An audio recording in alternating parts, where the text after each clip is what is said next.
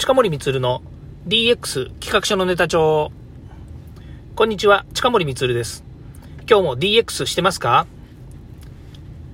さて今日はですね、探究学習というキーワード、これ聞いたことありますか？というですね、こういったお話をしたいなというふうに思います。えー、探究学習ですね、今、文部科学省のページを見るとですね、総合的な学習、括弧探究の時間は、変化の激しい社会に対応して、えー、探求的な見方、考え方を働かせ、横断的、総合的な学習を行うことを通して、よりよく課題を解決し、自己の生き方を考えていくための資質能力を育成することを目標にしていることから、これらの時代においてますます重要な役割を果たすものであるというふうに書いてあるんですね。これ読んでどう思いますか？これね、あの、これ個人的に思うのはですね、これ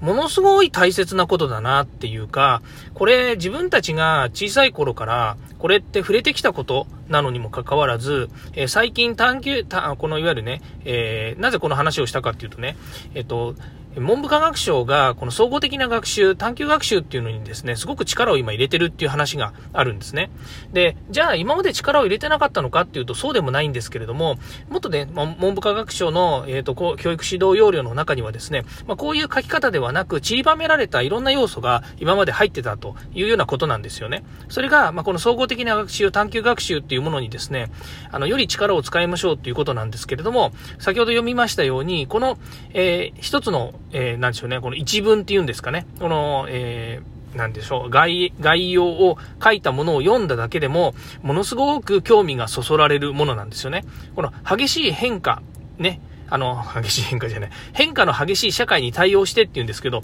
まさにね、そのブーカの時代、これブーカっていうのは、えー、VUCA、これ調べていただければと思うんですけれども、とにかく不確実性の高いこの世の中、ね、何が起こるかわからない。何が起こるかわからないって言ってるのは、例えば今日こういうね、えー、今日コロナというものが出てきてですね、えー、経済が止まる、社会が止まる、こういった経験をしている中で、でも、えっ、ー、と、伸びている、まあ、産業があったりとか、頑張ってる人たちがいるという中でですね、もう何が正解かわからない、正しいことが何かわからないというような時代においてですね、この変化が激しい社会、こういったものにどう対応していくのかっていうのは、ますます求められるわけですよね。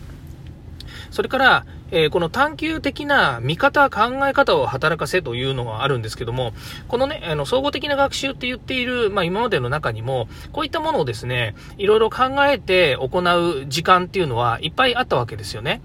まあ、私もね、最あの小学校、中学校、高校っていうのを経てからですね、もう卒業してから長いんで、あの、今、現時点においてっていうとね、子供たち、自分の子供ですよね、今ね、あの、えー、私の子供今大学生なわけですけれども、そういう子供たちから、えー、小中高に通っている時にですね、えー、見聞きした話、またはですね、あの、いろいろ先生から聞いた話とかっていうものでしか、あの、わからないですけれども、それでも、その総合的な学習っていうものは、いろいろんなことをやってきたような気がするんですよね。ただそれが横断的総合的な学習を行うっていうことにつながっていたのかっていうことについては、まあこれは正しいかどうかっていうのはよくわからないです。で、まあ、その辺はですね、あの、学校の先生とかですね、あの、いろいろ専門家の方たちが、あの、いろいろ、まあ、ね、あの、議論し尽くした結果、こういったものをですね、導入しようということになるわけですね。から、まあ、その、えっ、ー、と、ところでいくとですね、よりよく課題を解決しということ、それから自己の生き方を、えー、考えていくためっていうことなんですけれども、確かにそうなんですよね。今の小中高大ってなんかエスカレーターっぽくなっていて、あの、もう、この辺ね、あの、レールが敷かれてる、まあ、レールが敷かれてるっつってもね、行きたい大学に必ず行けるような、えー、レールが引かれてるっていうわけではなくて、もうなんとなく、その、えー、小中高大みたいなところに進んでいくんだよねっていうような、まあ、それが正しい道なんだよねっていうように、何も考えずに、もう勉強して上に行くことばかりをか、上に行くというのは、えっと、自分が行きたい学校とか、それから、まあ、就職たい、就職したい会社に行く。で、それはもうサラリーマンという道がある、あたかもレールに引かれているかのように、まあね、世の中の多くの人たちが、えー、そういう道に進んでいくっていうところにね、えー、自分も、まあ、あの、えー、まあ、みんなと一緒にそういう道に進むんだっていうふうに考えているのであればですね、そういう道になっちゃうのかもしれないんですけども、まあそういうね、流れの中で、あの、子供たちが成長していくっていうことは、これも、えっ、ー、と、なんでしょうね。あの、考え方としてはそうなってしまってるわけですよね。それをですね、えーまあ、早い段階からですね、その課題解決を通してですね、自分の生き方を考えていくっていうのは、まあ、そその資質や能力を育成するっていうことですから、すごく大切なことだと思うんですよね。これ昔で言ったらね、あの、ご家庭の責任でしょみたいなことをね、学校は言ってたのような気もするんですよね。でも、家庭からしてみると、やっぱりね、あの、えー、子供たちは学校にいて、学校で、えー、触れ合う、えー友達と触れ合う時間とか、学校でしか学べないことっていうのに、えー、長い時間ね、えー、預けてるわけですから、学校の方でね、いろんなことをやってくださいと、えー、ね、あの、育ててくださいっていうふうに、親御さんも思ってるところもあると思うんですよね。まあ、少なくとも、あの、そういう時間、あの、いい悪いは別にして、そういう時間の共有を、まあ、お互いにね、持ってるっていうことが学校なのかなというふうに思うんですよね。で、まあ、うち、うちっていうのはね、あの、近森家で話をするとね、あの、結構ね、あの、親が口も出すし、あの、やりたいこともやらせるし、えー、いろんな活動をね、あの、させてたような気もするし、まあ、個人、あの、自分たちがね、やりたいと言ったら、あの、やらせてたような気もするんですよね。で、そういうふうに、ま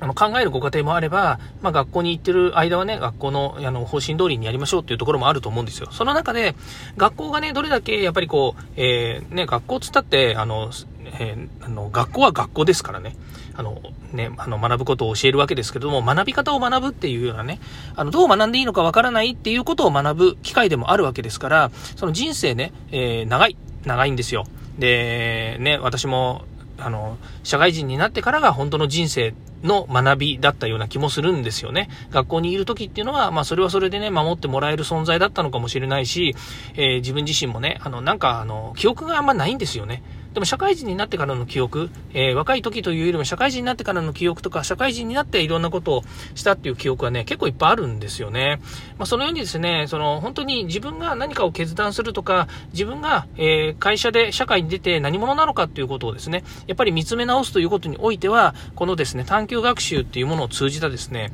えー、活動っていうのはすごく、えいいんじゃないのかなというふうに思うんですね。あ中身、学習、あの、教育指導要領の中身のところまで今踏み込んで話をしていいないので、えー、まあ、字面だけ見てね、言ってるって部分は、あの、まあ、これは否めないっていうところあるんですよね。じゃあですね、この探究学習をするにあたって、まあ、どういう手法があるのかっていうことなんですよね。で、えー、私のね、今、関わっているところでいくと、その、まあ、いわゆる、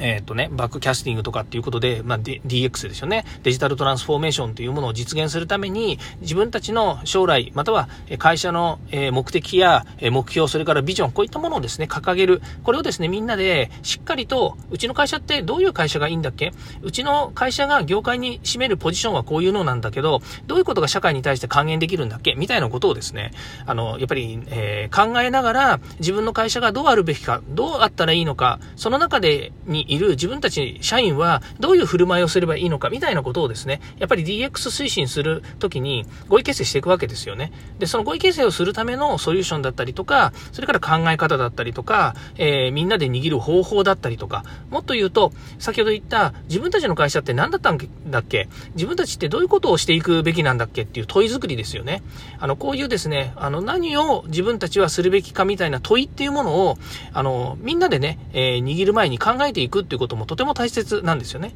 まあその上で、じゃあこういうことが考えられるよね。こういう目標が生まれるよね。じゃあ社会に対してこういうことをやりきるよね。うちの会社こういうことやれるよねって言った時に今度は実行なんですよね。これはもう DX 推進の本当にみんながやりたい、やるべきことっていうのの実行に移すんですが、まあ一番大変なのは実行なんですよね。実行するのが一番大変なんですけど、その前にワクワクする未来が書けるかどうか。ね、あの、本当にこうね、話してると、いや、これうちの会社に合わないんじゃないかとか、これはね、社会にとってね、いいことなんじゃ、いいことではないんじゃないか。もしかすると自分たちがやろうと思うと大変なんじゃないかとかっていうふうにね、バイアスかけちゃうと、なかなかね、いいもん生まれなかったりするんですけど、そういうバイアスをね、まあ、取っ払いながら、えー、自分たちがね、あ、こうあるといいよねと、未来ワクワクするよねっていうようなことを考えながら、実行プランを作っていくっていうのは楽しいですよね。ワクワクしますよね。僕も大好きなんですよ、01が。もうないものを作るのって本当好きなんですよ。ね。だから例えばそういうことを DX 推進の中に持ち込もうと思うと、ある程度やっぱり手法みたいなものが必要なんですよね。まあそういったものをですね、えー、この探究学習というのを通じてですね、えー、みんなが、子供たちも先生たちもですね、新しい手法、新しくはないのかもしれないんですけど、手法をですね、学びながら、あの自分たちのね、問題解決、ち、小さい単位での問題解決、自分の問題解決、それから社会の問題解決って大きなものに考えていく。あ、これって、やっぱりデジタルトランスフォーメーション、DX の X の流れですよね。あの、変化するね、えー、変容する。こういったものに変えていくために、えー、どういうふうに行うのかっていうですね、やっぱりこう、ソリューション、ね、問題点の解決方法だったりとか、えー、問い作り、こういったものにですね、えに目を向けていただくような機会、これがですね、探究学習の中で生まれていくといいなというふうに思います。ということでですね、えちょっとまた長くなってしまいました。え最近ですね、5分で推進デジタルトランスフォーメーションとかってさ、途中言ってたんですけど、話し出すと長くて、もう10分とか15分とか平気で喋っちゃうんですよね。まあ、ここね、10回の放送だけ見ても、10分以上喋ってる回がほとんどなんですよね。本当に申し訳ないなというふうに思います。あだからこそね、他のね、あの、プラットフォームでは、10分経ったら1回切れるっていう仕組みになってるっていうのも、頷けるんですよね。私が昔、前やってたね、あの、ヒマラヤっていうプラットフォームも10分しか喋れないっていうので、まあ、非常に困った覚えがあるんですけど、今私がね、こう、喋っているっていうか、音声をね、こう、えー、乗っけているプラットフォーム、これあのー、え、どこでしたっけ？えっ、ー、と、アンカーっていうところなんですけど、これね、何分乗っけてても構わないんですよ。喋ってて、まあ、乗っけてても構わないっていう言い方も変なんですけれども、何分でも喋ってもね、大丈夫っていう風に今なっているので、まあ、結構ね、喋っちゃうんですけれども、えー、あんまりね、喋りすぎてもいけないので、今日はこの辺で、えー、終わりたいと思います。はい、えー、ここまで聞いていただきましてありがとうございました。また次回もですね、DX に役立つ話題やネタを提供していきます。よかったらいいねやフォロー、コメントお願いいたします。近森光でした。ではまた。